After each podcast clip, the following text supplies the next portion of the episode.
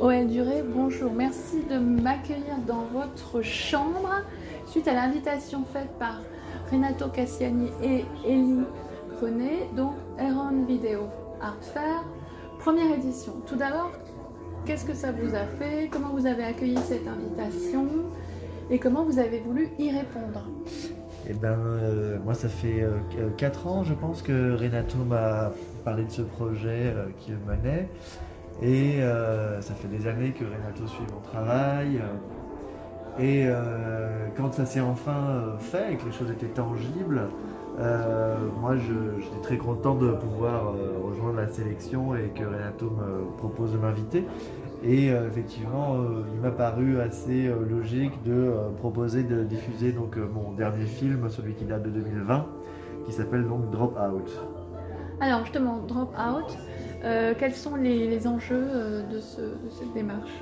Drop Out, c'est un film que je suis parti réaliser en Nouvelle-Zélande euh, début de l'année 2020.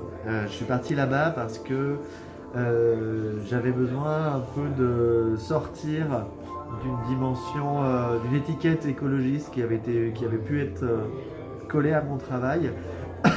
Même si c'est pas une étiquette trop vilaine, on va dire. Non, mais elle est très difficile à mm. manipuler. Et, mm.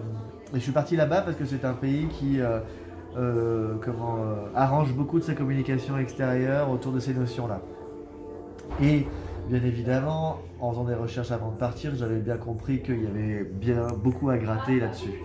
je suis donc arrivé là-bas avec dans l'idée de faire un film un peu catastrophe sur un état du monde parce que la, réalité du changement climatique dans le Pacifique elle est prégnante, les océans montent là-bas, les réfugiés climatiques sont là et je suis arrivé là-bas euh, avec une partie de mon scénario déjà écrit et une autre qui était euh, à coécrire avec les étudiants que je suivais dans le cadre de mes interventions à l'université de la ville de Wellington. Mm. Euh, bien évidemment, en plein milieu de tout ça est arrivée la crise sanitaire. que j'ai connue là-bas. je suis resté là-bas avec le désir de poursuivre ce film parce que ça amenait en fait beaucoup d'eau à mon moulin aussi d'une certaine façon. Euh, et donc ce film a été entièrement tourné et monté et masterisé là-bas, euh, avec un certain nombre de processus de travail qui ont dû s'adapter au fait de travailler euh, en étant confiné à l'autre bout du monde, à 12 heures de décalage horaire. Et, voilà. Alors les, les, circonstances de cette résidence, comment est-ce que ça s'est fait, cette résidence là-bas? Bah, C'était une résidence sur laquelle moi j'avais postulé avec mhm. ce projet. Euh, et donc j'ai été invité et j'ai étendu le cadre de cette résidence en expliquant que moi j'avais besoin d'être au contact des étudiants. Et donc on m'a proposé en plus de la résidence une charge de cours à l'université. Et euh, donc je partais là-bas pour un semestre. D'accord. Et les cours que vous avez donc euh, donné, quelle était la, thématique, si je peux dire? Bah, J'ai pu en donner qu'un seul, du coup, parce que ça a été... Euh, en fait, c'était des ateliers d'écriture de scénario. D'accord. Hmm. Tout simplement. Et tout était filmé, euh, mais il n'y en a eu qu'un seul. Après, euh, ça s'est hmm. continué hmm, en, en, visioconférence, mais sur d'autres formats. Alors justement, donc qu'est-ce qui se joue là dans cette fragmentation? Ces, sources multiples d'images, hein, ce qui est à la fois de l'image animé, composé, composite. Qu'est-ce que voilà. Bah, c'est un film effectivement qui combine euh, des, sources d'images extrêmement diverses euh, qui rentrent en collision les unes dans les autres. C'est mon premier film qui n'est pas narratif. Euh, c'est un film qui a beaucoup de contenu et qui va très vite et qui met à distance le spectateur à certains moments avec des textes qui vont trop vite pour être lus, avec des, des, animations dont on comprend vraiment pas le sens, et en même temps avec euh, en, gardant un, lien qui est une esthétisation des images et du son qui garde captif.